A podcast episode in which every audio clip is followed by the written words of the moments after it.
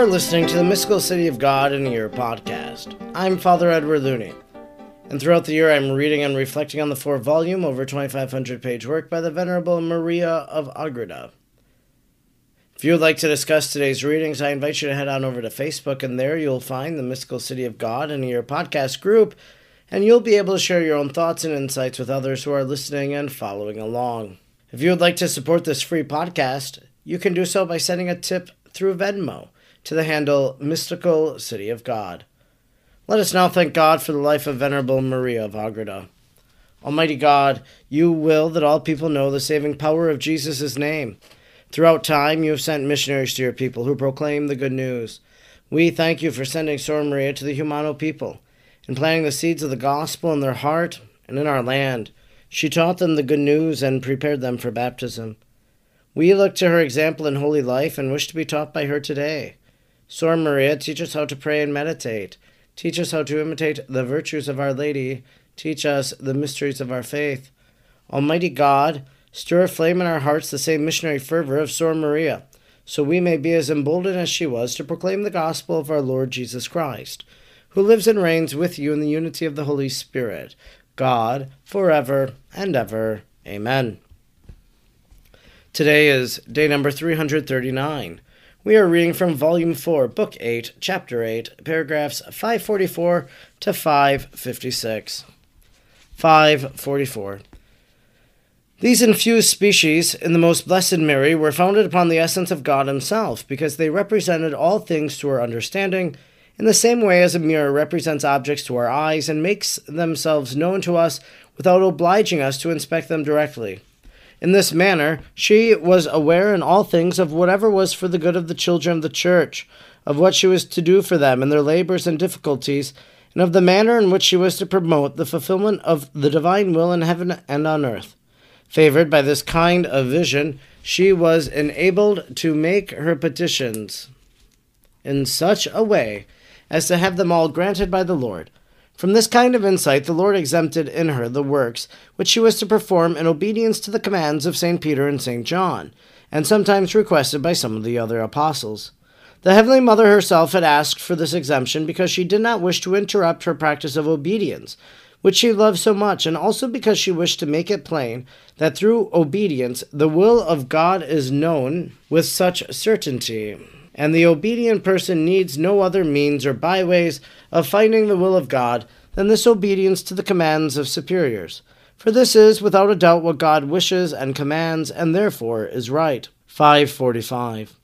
For all her other doings, then, except what pertain to obedience and Holy Communion, the understanding of the Most Blessed Mary did not depend upon her intercourse with sensible creatures, nor on the images of the senses but of all of them, she remained independent and undisturbed, enjoying the abstractive vision of the divinity without interruption, either awake or asleep, working or at rest, without need of forethought or reasoning, what was most perfect or more agreeable to the Lord about the necessities of the church, or the time and manner coming to its aid.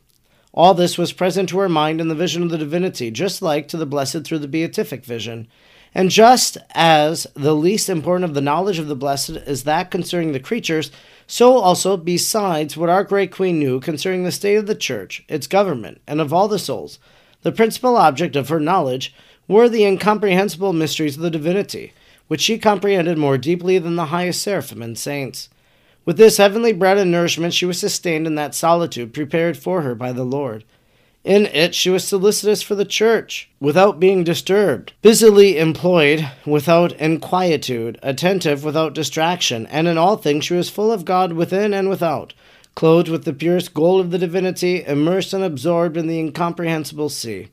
Yet at the same time she was attentive to all her children and their welfare, finding no rest except in the ministrations of her maternal charity. 546. This was the reason why the two wings of an eagle were given to her, for by them she raised herself to the solitude, where the thoughts of neither angels or men could ever soar, and by them she descended from that unattainable height, and flew to the aid of mortals, not haltingly, but with the lightest and swiftest flight. O prodigy of the omnipotence of God! O unheard of miracle which so clearly manifests his infinite greatness! Our understanding fails us. our comprehension is suspended, and our powers are exhausted in the contemplation of such a hidden sacrament. Happy golden ages of the beginnings of the Church, when it held such treasures within it, and fortunate we, if, if we could, in our own unhappy times, as far as is possible, and as far as our necessities and miseries require, see these signs and wonders renewed through his most blessed Mother. 547. The happiness of that age and the manner in which the Most Holy Mother used her powers will be better understood if we adduce some practical instances of the assistance rendered by her to the souls. One was that of a man living in Jerusalem and well known in the city because he held a prominent position and was endowed with more than an ordinary mind and some moral virtues. As for the rest, he was a zealous upholder of the ancient law, like St. Paul, and a bitter opponent of the teachings and the law of Christ the Savior. The Blessed Mary knew this in the Lord, and through her intercession, God had prepared the way for his conversion. On account of his good standing in the opinion of others, the Blessed Lady desired very much to convert and save him. This she asked of the Most High with ardent love and fervor, and the Lord granted her the request.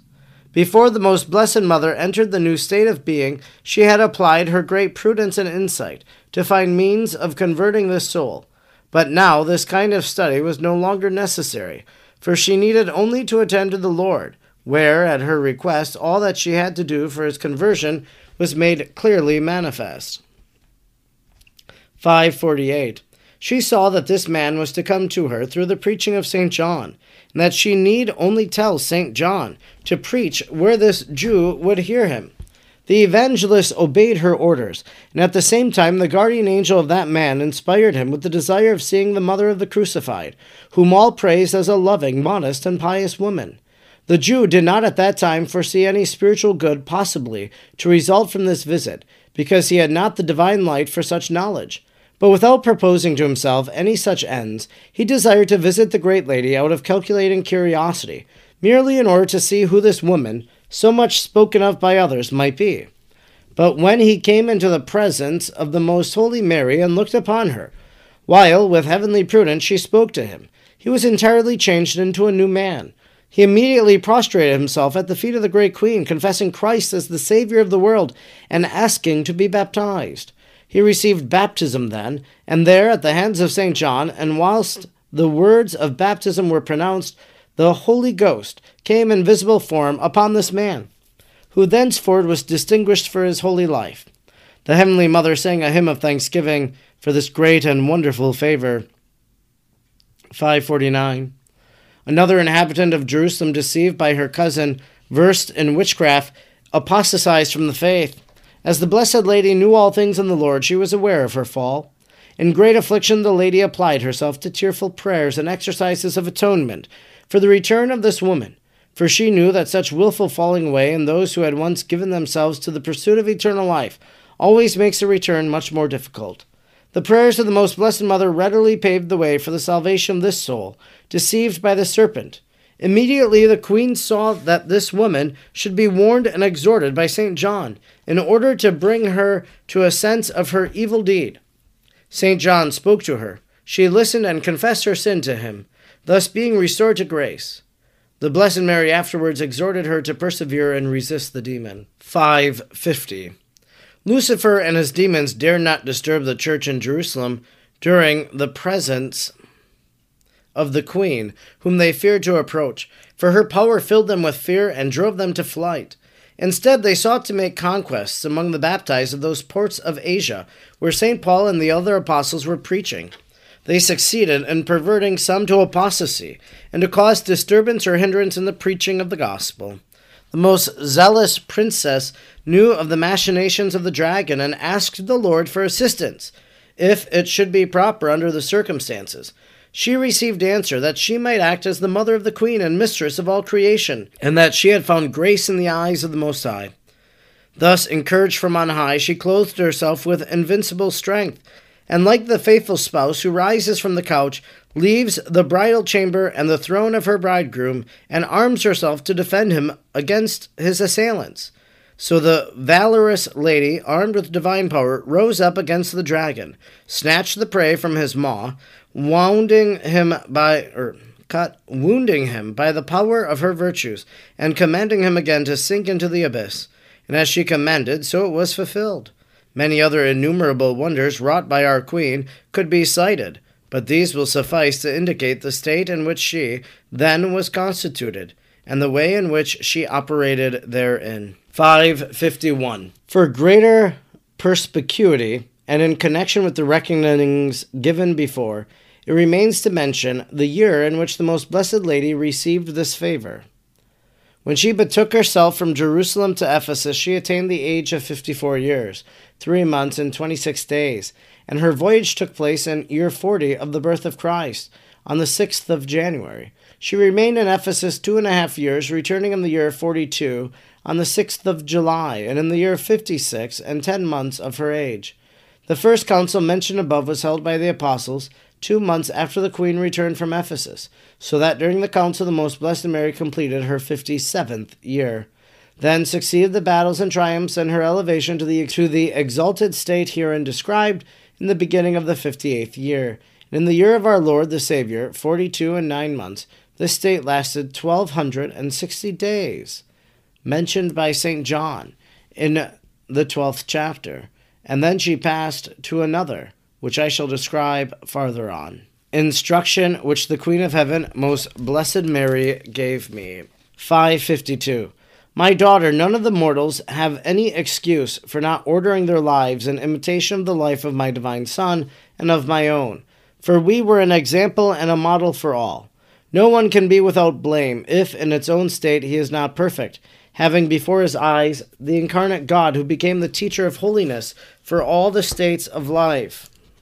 Some souls, however, are, by the divine will, chosen and set apart from the common order, in order that they may enjoy more of the fruit of his blood, imitate more perfectly his life and mine, and cause his divine goodness, omnipotence, and mercy to shine forth more resplendently. Whenever these chosen souls faithfully and fervently correspond with the Lord, only worldly ignorance will wonder that he should show himself so liberal in exerting his power to overwhelm them with favors and blessings beyond all human conception. Whoever places such wonders of his beneficence in doubt will only hinder the glory God seeks in his works. Such unbelievers attempt to measure them by the restricted and curtailed capacity of the human mind, which in them is usually depraved and obscured by their own sins. 553. And if the chosen souls themselves are so gross as to doubt his benefits, or do not dispose themselves to receive and use them prudently, or with the esteem and appreciation due to the operations of God, then no doubt they offend his majesty much more than others, to whom no such blessing or talents are vouchsafed. The Lord does not wish the bread of the children to be cast to the dogs. Matthew 15:26 nor his pearls to those who tread them under foot or despise them. Matthew 7 7. For these blessings of special grace are the reserves of his highest providence, and the capital of the price of redemption. Reflect then, my dearest, that such faults are committed by those souls who are diffident in arduous or adverse events, or who shrink from the Lord or hinder him, when they are singled out as the instruments of his power for their service. Their sin is still more reprehensible when they refuse to confess Christ in all such works for fear of the difficulties connected with them and of the gossip of the world concerning such new undertakings, when they act in such a manner that they serve God and do His will only when it coincides with their own, or if they practice virtue only when it is accompanied by such and such conveniences, or love only when it does not disturb their tranquillity or if they believe or acknowledge benefits only when sweetened by caresses, as soon as adversity or labor is to be encountered for the sake of God, they at once give way to discontent, sorrow, and discouragement and impatience, by which they frustrate the designs of the Lord and make themselves incapable of perfection and virtue. 554. All this arises from a deficiency of prudence, knowledge, and true love which prevents these souls from looking to their own and their neighbor's advance. For they look to themselves rather than to God, and are governed more by self love than divine love and charity. Tacitly, they are guilty of great presumption, since they attempt to direct God's will and even to reprehend it, professing their readiness for great labors in His service under such and such conditions, and their inability under other conditions. They are unwilling to risk their credit and their comfort, even for the common good and for the glory of God.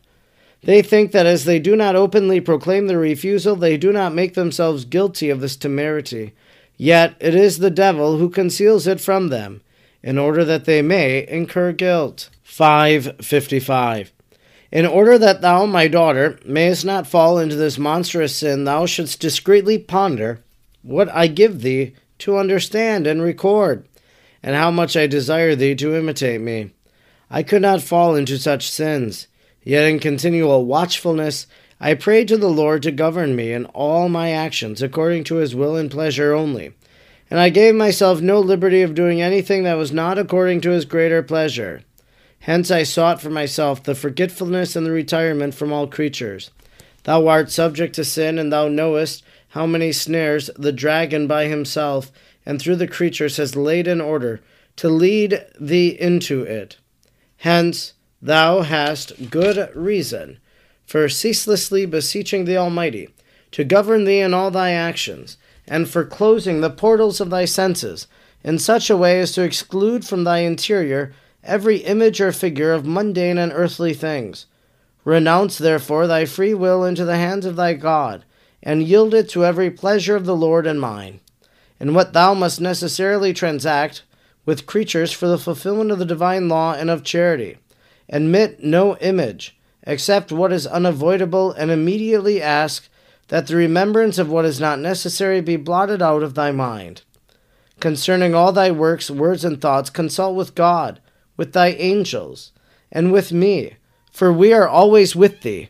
Consult also with thy confessor wherever possible all that thou dost or resolvest without thy consultation, hold in suspicion and as dangerous, and only by comparing it with my teachings thou canst ascertain whether it agrees or disagrees with the will of God. 556. Above all, never lose sight of the essence of God, for the light of faith which thou hast received is to serve especially for this purpose, since this is to be thy last end I wish that even in mortal life thou attain this vision as far as is possible to thee with the divine grace. It is indeed time that thou cast out those vain fears and suggestions by which the enemy has sought to hinder and detain thee from giving constant credit to the blessings and favors of the Lord. Begin to be prudent and strong in this confident faith, and deliver thyself entirely to the pleasure of his majesty, in order that he may do with thee and in thee what shall be the best for his service. This concludes our reading today for day number 339. We've been reading from Volume 4, Book 8, Chapter 8, paragraphs 544 to 556. Toward the end of our reading today, before the instruction that then we listen to, I just love when we get little anecdotes of people who have experienced grace because of the Blessed Virgin Mary. Like that person who has really no interest. But then, as soon as he enters into the presence of Our Lady, something hits him and his heart is immediately converted. I think these stories that we hear, and I, I hope they're true as Maria of Agreda relates them. This lady who makes her confession after she apostatized and dabbled in witchcraft again. A story that really is inspiring, in my opinion. But I think that's true for all of these different stories too. That throughout our faith, throughout the history of the church, these stories have been handed down generation to generation. Maybe even in your own family, there's a story of a grace that someone received. And maybe it's impacted your family to a certain degree, and uh, shapes and forms some of the actions or devotions that you might have. The power of stories convicts people's hearts. They hear a story of God's grace, and then they are strengthened to hope for similar graces for themselves. They don't give up, they don't lose hope.